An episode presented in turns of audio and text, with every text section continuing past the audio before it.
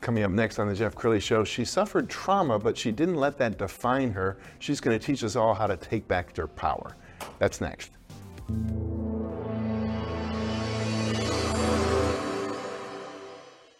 Many are predicting that the worst is yet to come, which is unfortunate, said one person here.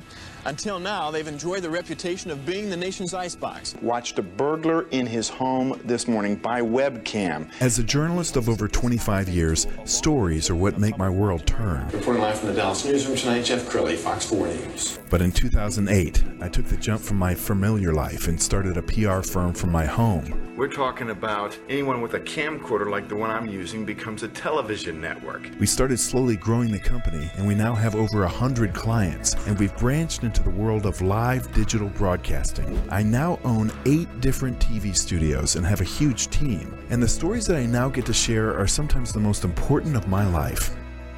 Life has a funny way of coming around full circle. This is The Jeff Crilley Show. We all suffer setbacks, but the key to life is not how many times you get knocked down, it's how many times you get up. And my next guest knows that very well, Sherry Buckley Brown. She's an author, speaker, coach, and my friend. Thanks for coming on the show. Absolutely. Thanks for having me. Yeah. Well, thank you so much for having the courage to share your story because I know you've written it in a book, you share it on stage, you coach people using um, the trauma of your childhood. Please share. Yes.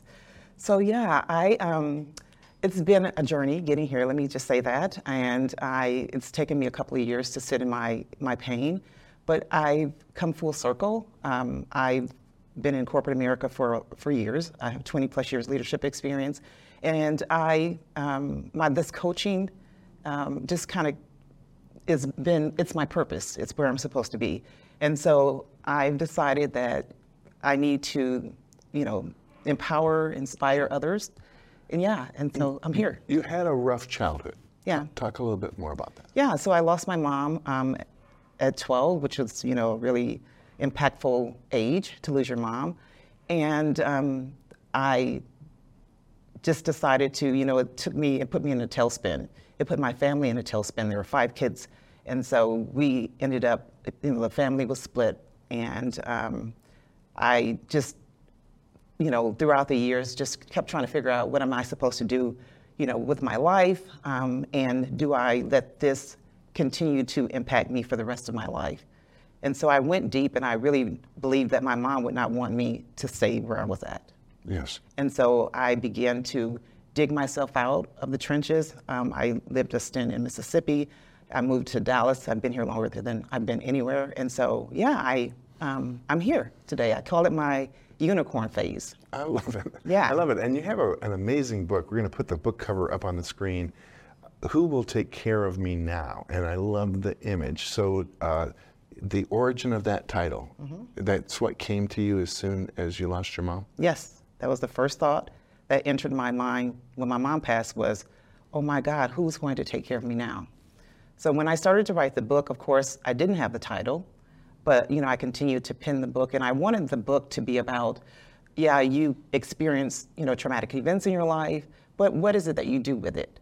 Do you you know pick up the pieces, and can you move on? And so that's how I came up with the title, like Who Will Take Care of Me Now? And so it's more of an empowerment um, book, which is what I wanted it to be about. What was it like as you're writing the book? Because you're really reliving experiences. In order to, um, you know, authentically write a book, you have to go back into some dark places. Absolutely, yeah. You have to sit in it. You have to put the the pages down and um, revisit. Right. It took. It, it, was so many iterations of this book, um, and every time I would reread it for editing purposes, I'd get to a spot where I just was like kind of depressed right? But that's all a part of healing. Um, and you know, for you to move forward, you have to sit in your pain and you have to recognize it for what it is. It doesn't make you weak. It just makes you human. Yes. So yeah, it it took.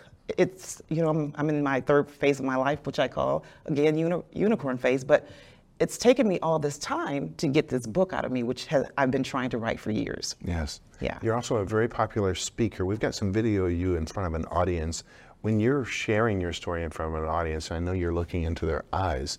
Uh, I'm sure you see tears in their eyes. Yes, I do.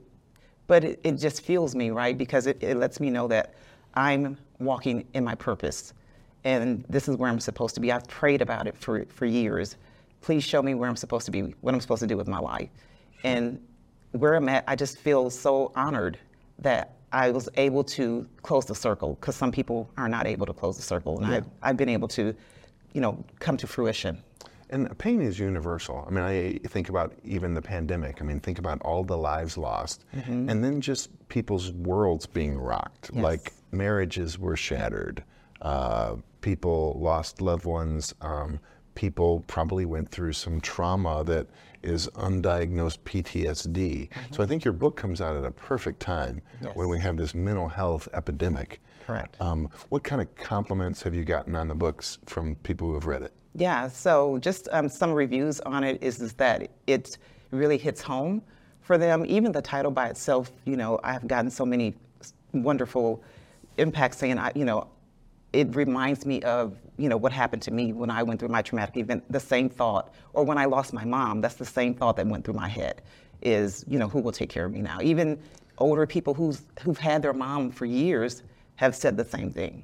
What are, what's the secret to pulling yourself out? Because I think when, when you're in the depths of it, it's really hard for somebody to say, hey, I, I did it, you can too. Because Sure. some, sometimes you don't even want to hear it when you're in the depths of it, right? I agree. Yeah, it's a process, um, and you have to. Again, I'll say you have to sit in your pain. You have to get to a place, uh, a mindset change, to where you want to take the steps necessary to, you know, get move forward. Sometimes I call mine sick and tired of being sick and tired. That's where I was. I was sick and tired of holding the, the, the trauma. I was sick and tired of letting what happened to me define who I am for the rest of my life. And I was tired of holding the, the actions that happened to me had nothing to do with me. I, it wasn't my fault. Right. So I, you have to just get to a place in your mind, in your body, in your spirit, in your soul. And that takes maybe a lot of different iterations. It could be, you know, you need medi- meditation, whatever works for you, music. Sure. Um, keep trying. Mm, I love that. Yeah. When you coach, what kind of coaching clients do you like to work with? So um, I, again, was in corporate America for years. I like to, I have so many people that would approach me and, and just, they're working to make ends meet. You know, it's a tough economy. So they have to work, but they're not working in their purpose. So I like to work with um, corporate clients, um, you know, 30, 50 year olds still trying to figure their way, uh, what they want to do with their lives. Um, people that um, you know have experienced maybe some traumatic events, but they're ready to move forward or they're wanting to move forward.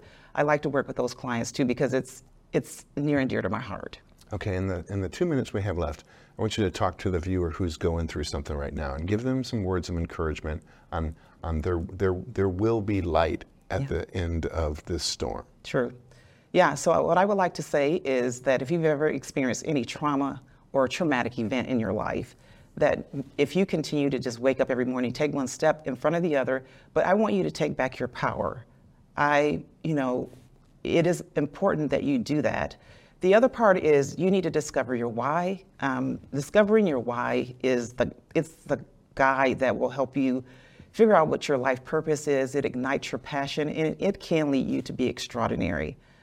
And then the last, the third one, I want to say, reinvent yourself. Like I have reinvented myself so many times. My, if you ask any of my friends, they'll be like, "Oh my God, she's starting another, you know, project." But you can continually reinvent yourself until you get to where you want to be in this life. It's never too late. However old you are, just do it.